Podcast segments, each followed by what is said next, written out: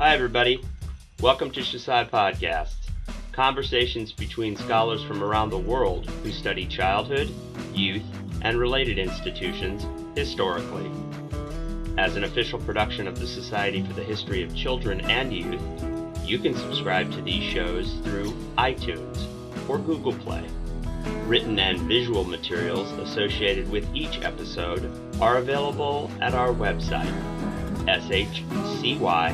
shcy.org. Enjoy.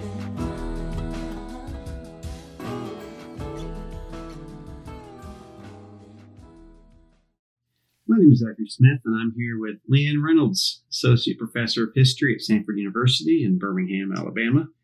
Today we're going to talk about her book, Maintaining Segregation Children and Racial Instruction in the South, 1920 to 1955. The book was published by Louisiana State University Press in 2017. Leanne, hello. Hi. All right, so I think the best place to start our conversation is at the absolute beginning. So, what inspired you to write on this topic, this topic of how children learned about segregation? When I was in graduate school at Vanderbilt, I took a couple of classes with sociologist Larry Griffin. And in those classes, we talked a lot about segregation. In particular, read a lot of narratives of people who talked about their experiences of growing up during segregation. And so, particularly people like Lillian Smith and Anne Moody, uh, also Carl Rowan, uh, and many others. And one of the things that really kept coming up over and over again is this almost refrain where people talked about segregation having been unquestioned. Uh, or about uh, how their parents were silent about segregation or wouldn't answer their questions about segregation. And I found that that that was for both whites and African Americans in the South, that they had this sort of common experience where their, their parents wouldn't talk to them about segregation. Um, and so memory studies were really uh, hot at the time. And so we kind of really got into reading these texts, and, and that really inspired me to study segregation as an institution. Uh, one of the other books that was really important um, at the time for me was um, this book by John Cell, uh, The Highest Stage of White Supremacy, uh, which looked at um, segregation in South Africa and the American South. And so I, I'm really interested in that. And he really um, studied segregation as an institution. So I want to kind of follow that model uh, and really look at how the institution functioned. And I really thought that children were a way to really understand uh, how the system functioned. Okay, so this seems like a topic that you know would be fairly fairly heavily studied. This seems like an obvious topic to go if you want to learn about systemic racism in the 20th century American history. So, who who else has written on this topic? You know, what have they said about it, and what makes what makes maintaining segregation different? So it's funny you should ask that. So as I was in graduate school, I became aware that there were a number of other folks working on this. Um, the one that most people would know about was Jennifer Ritterhouse. Um, and then another, another um, historian named uh, Kristina DuRocher. Uh, and so, uh, Growing Up Jim Crow is Jim Ritterhouse's book, and then Raising Racists is DuRocher's book. And so, that was uh, not ideal um, to have those other studies uh, be coming out um, as I was working on mine, but they were actually really helpful because they helped me to refine my argument uh, and really understood how the way I approached it was in some ways similar to them, but in, in a lot of ways different from them. And the real contribution I, I think I make and that differentiates um, what I study from the approach that they took really has to do with timing in a lot of ways or chronology. And so uh, I both of them kind of look at an earlier period, picking up in the late 19th century, cutting off roughly um, in um, you know around the World War II era. And so I really start in 1920 and then go up until about 1955, uh, and sort of take 1955 as my end date um, with the idea of you know the Brown versus Board of Education decision the previous year, uh, the Emmett Till lynching in 55, and then the, the beginning of the Montgomery bus boycott as these sort of series of incidents that really just blew open this question of what segregation's future would be. Uh, and so part of my argument is the idea that segregation is maintained through silence. That's no longer possible once this, this sort of national conversation begins. And so I think during those latter decades in the 20s, lynching had begun to decline, that sort of spectacle lynching, especially. Uh, so there was that, you know, less of that sort of visible um, violence, although it's still going on um, behind the scenes. Uh, and so I really think by that point, the system had matured in a way that people no longer felt the need to necessarily explain exactly why people were supposed to follow it. Um, and so it became more of sort of lessons learned by rote, parents modeling behavior for their children, but also just shutting down the, the questions that their children had. Uh, for whites in particular, um, you know, some of them had an explicitly you know racist motivation. They wanted to protect the system and protect white supremacy. Uh, they also feared social ostracism. Uh, but a lot of them, I think, were just modeling the behavior they had learned from their parents, um, sort of following what the system required of them. Uh, and they were also, um, you know, following the lessons that their parents had taught them. And so it became a system that, especially for the white population, they didn't necessarily think all that much about. Um, they followed it, uh, what it required of them. I think for African American parents, their calculations were different, right? They were looking at uh, the threats, the violence uh, that segregation posed to them, uh, to the economic well being of their families, and to their very lives and the lives of their children. And so they were making calculations for what they would teach their children on the basis of the need to protect them as their most vital interest. Uh, and so some parents did teach their children, and black parents did teach their children to challenge. There are definitely uh, examples of that that you can find. Or they would model behavior where they would go in the door for whites and uh, sort of try to teach their children to do the same thing. But the, most of the examples that I found um, were not that. There were a variety of other strategies, um, either trying to isolate their children from contact with whites as long as they could, particularly if class allowed them to accomplish that, uh, or it was um, teaching their children how to navigate the system, right? To say, yes, this is unjust, but ultimately you're going to have to live with the rules that are required. Um, and then other parents, uh, particularly some of the most economically vulnerable, um, a lot of times in families with single mothers, you know, people who are sharecropping families, right, who were really, really the most economically vulnerable. Um, you see more in those families, you know, don't ask me about this, um, you know, slapping their children, just whatever they could do to keep them from talking about it. And so I think as the system matured, those kinds of uh, means of sort of squelching discussion uh, about the system for the purposes of safety, uh, particularly there in the African American community, um, really meant that this culture of silence maintained institutions during those decades. And I think that that's different from what came before when it was more intentional instruction as the system was being created, and from what came after the mid 1950s when it was a more explicit defense of the system. Um, in the midst of you know this real threat coming from the federal government, from the civil rights movement, uh, those who were actively working against it. So you talk about this culture of silence. How do you research a culture of silence? certainly that's challenging, but uh, there are there's a huge source base of people, both white Southerners and African Americans growing up in the South, um, who wrote about you know coming of age in the segregated South. Uh, and so there are a number of narratives. I've mentioned some of them. Um, great historian at, at University of Georgia, John Inscoe, had this huge list of autobiographies, and he very graciously sent it to me uh, pretty early on in my research project. Uh, and so I worked, you know, kind of systematically through many, many of those. And so there's lots of narratives and a lot to draw on there. Um, there is a problem, uh, particularly with whites, um, that most of the people who wrote such narratives were not people who were um, supporters of segregation ultimately, right? They were people who had become critical of it. They were writing about how they became critical. There's a question about how, you know, how true a story you're getting from people who ultimately are critical of the system. But I always looked at it to say, you know, at the time that they are writing about, right, when they're children they're growing up, uh, they are writing at a time when they really did believe in segregation and support segregation, right? They are segregationists during that time. And so they're trying to capture what it felt like and what it meant for them to grow up in the system and to believe in the system for the time that they did, and then to explain how one then comes to work their way out of a belief in the system. And so I think that they're incredibly valuable in that way. It allows you to access kind of the mind of a segregationist in a way that some of the people who really believed in the, the system long term um, were have been less um, willing to share. And so I think they have value in that way. Uh, another big source base is oral history collections, particularly of African American experiences in segregation. So Duke University has the Behind the Veil uh, project, so that was incredibly useful.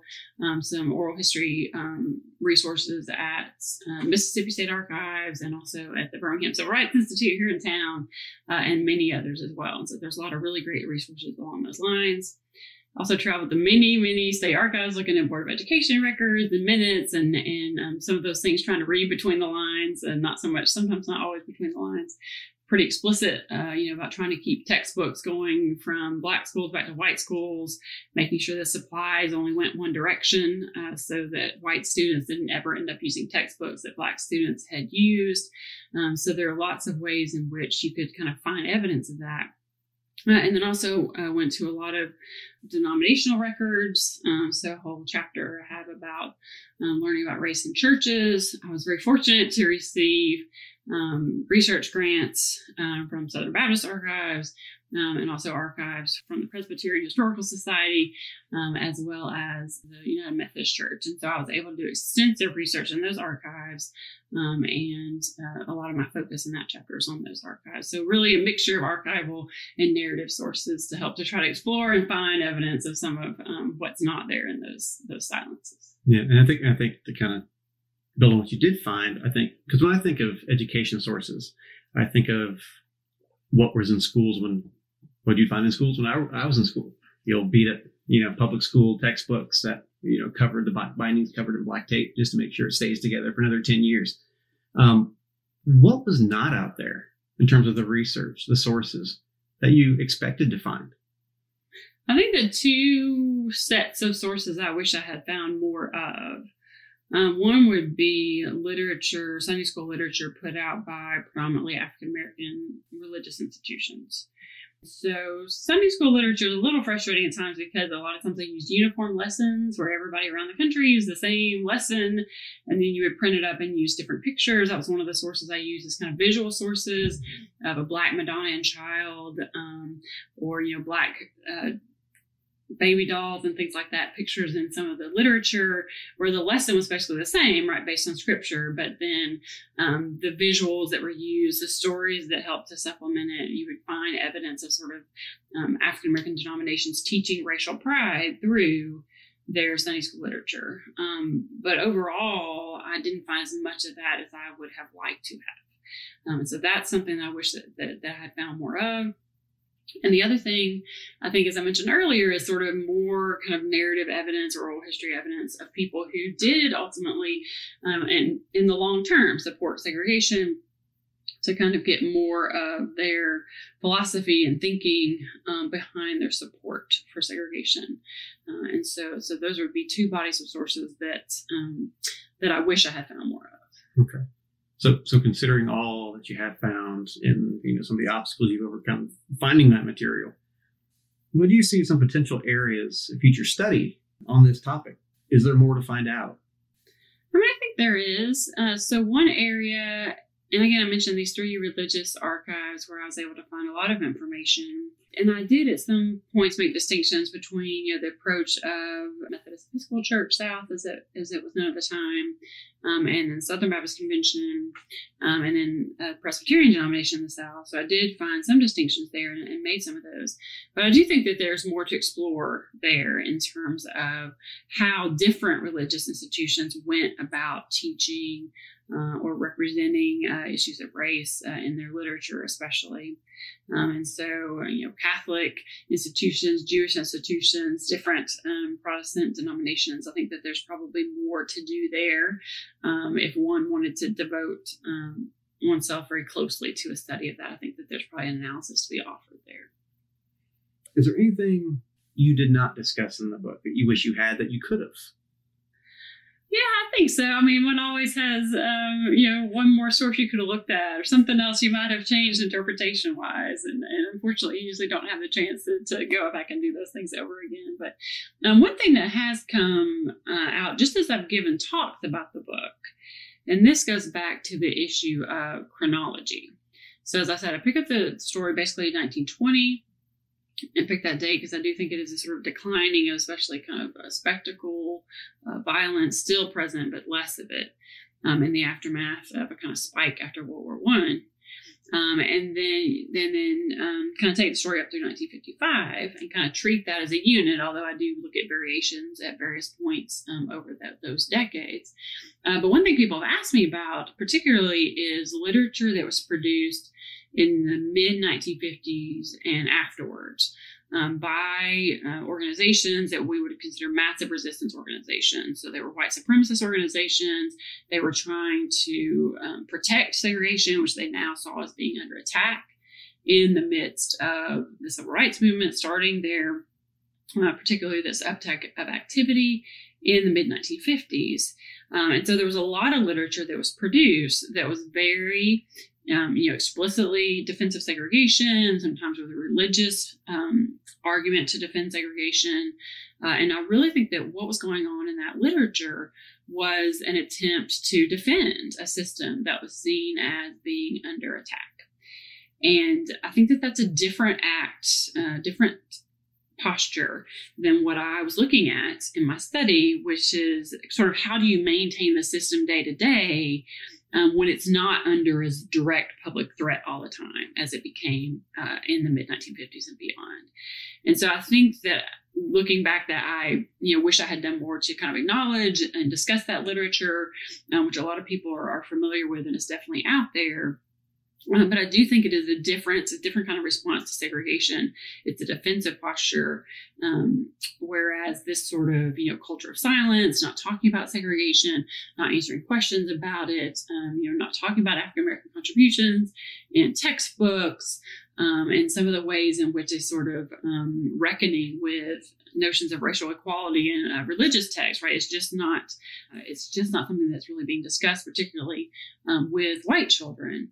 And so I think that um, I wish I had done more to kind of explain that chronology and to kind of acknowledge some of those other examples of literature that are out there, which take place outside the boundaries of the time period which I'm discussing. So let's look to the future.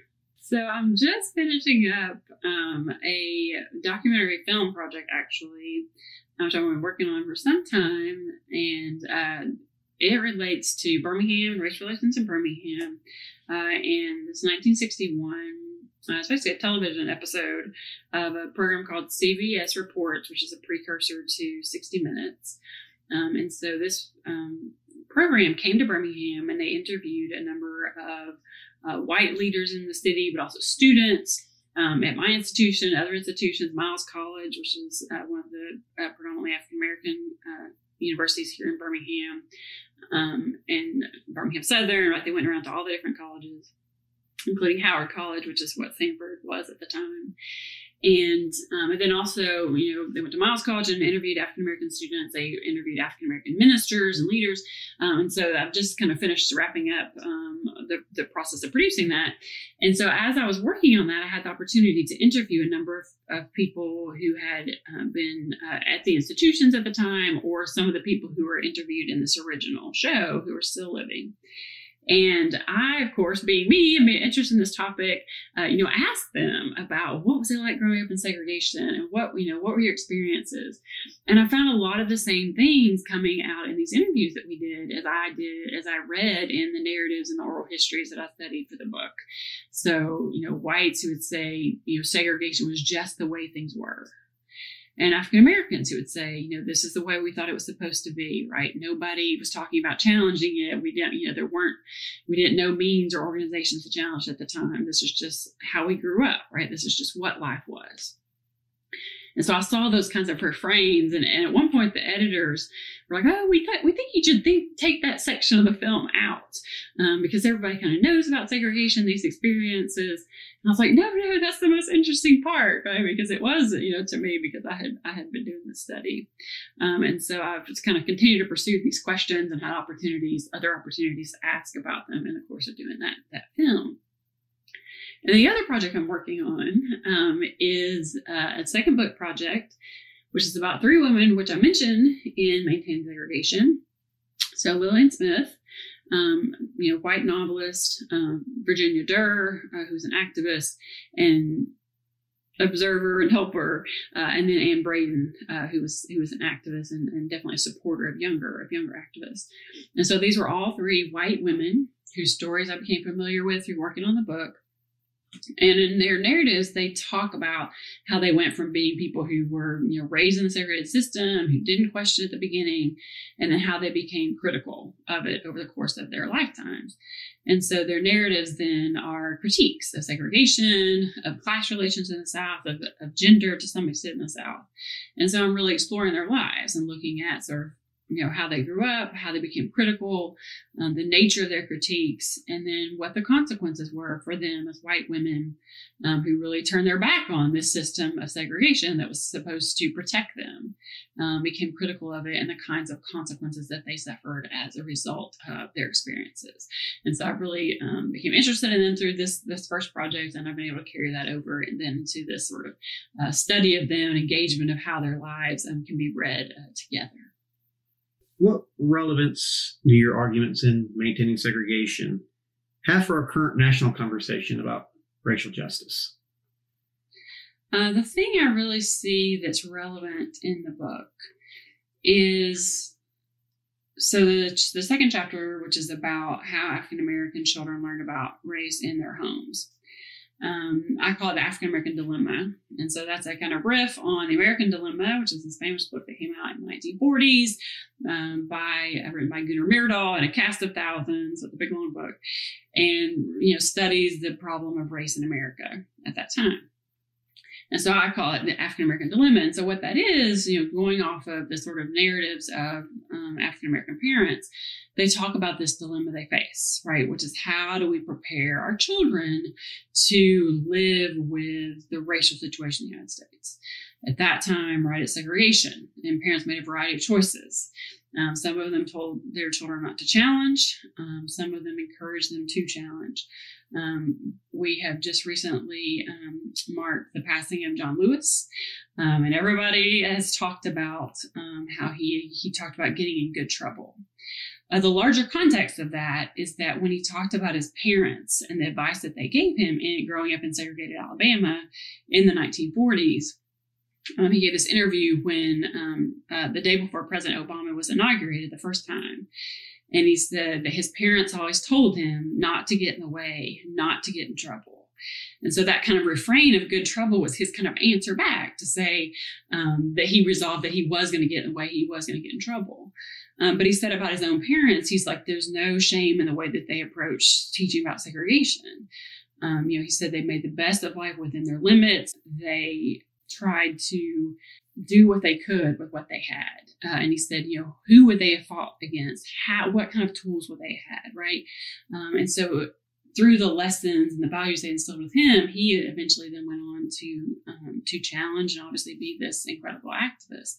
Uh, but that was sort of refrain of getting in trouble and getting in the way good trouble really was an answer back to, to sort of what he had learned about how to approach segregation. And so um, I think that sort of um, through line of African American parents having to figure out what are we going to tell our children, right, about the system wherein, whether it's segregation or whether it's the sort of challenges today with with the police and racial injustice, um, we are sending our children out to the world where people are going to hate them and possibly respond to them violently because of how they look, right, and their appearance. Uh, and so for them to try to figure out and think through that. And so you've heard all these stories that there have been all of these um, killings in the last few years um, of people, black parents having to have the talk right with their children about what to do if you're stopped by the police and how to um, interact in the larger community um, in the midst of uh, uh, the larger racial injustice in the community. And I think that there's this um, sort of message that that's a that's a problem they've they've always had to um, they've always had to confront. In this you know, incredibly important conversation we're having as a country I'm sure there are a lot of people listening who have been considering these last, you know, few months, like how can I, how can I talk to my students in the classroom about this? What's, what's, what's, what's an effective means of getting at this? I mean, I do think it gives that um, historical example to say this is a challenge that, that black parents have always had, and white parents too, to a lesser extent. Some of them, sometimes they haven't always accepted the challenge, um, but it is um, it's an interesting South that we live in, right? And, and, nation. And people have to face questions from their children as children do, right? Why are things like this? What is, you know, why are, why are the rules applied to one group not the same as the other group? You know, why do I have to, in the era of segregation, right? Why can't I use the water fountain?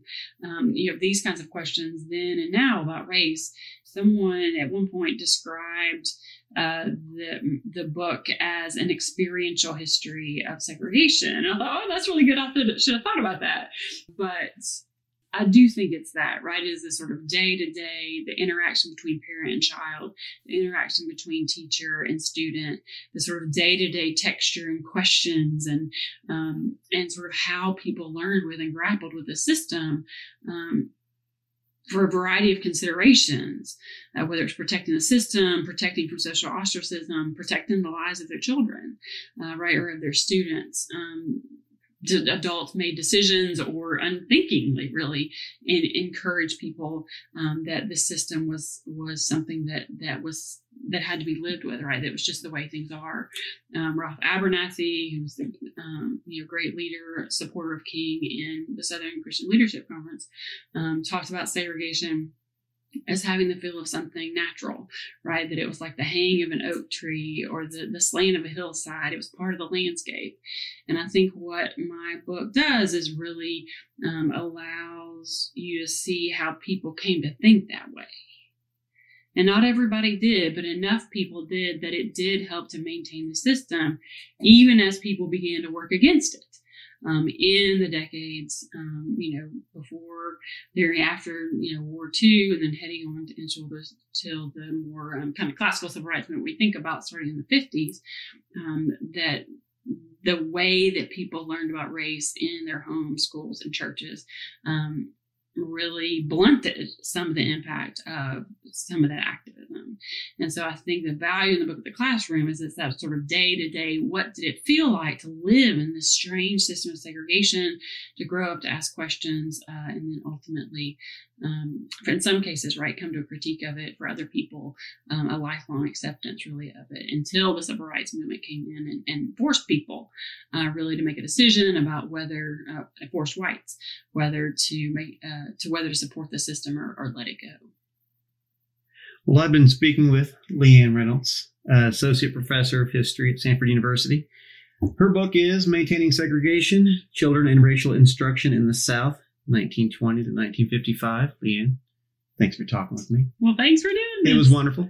Let's do it again for the next book. And thank you all for listening. Thank you for listening to Shusai Podcasts. You can find more materials and features from the Society for the History of Children and Youth online, shcy.org.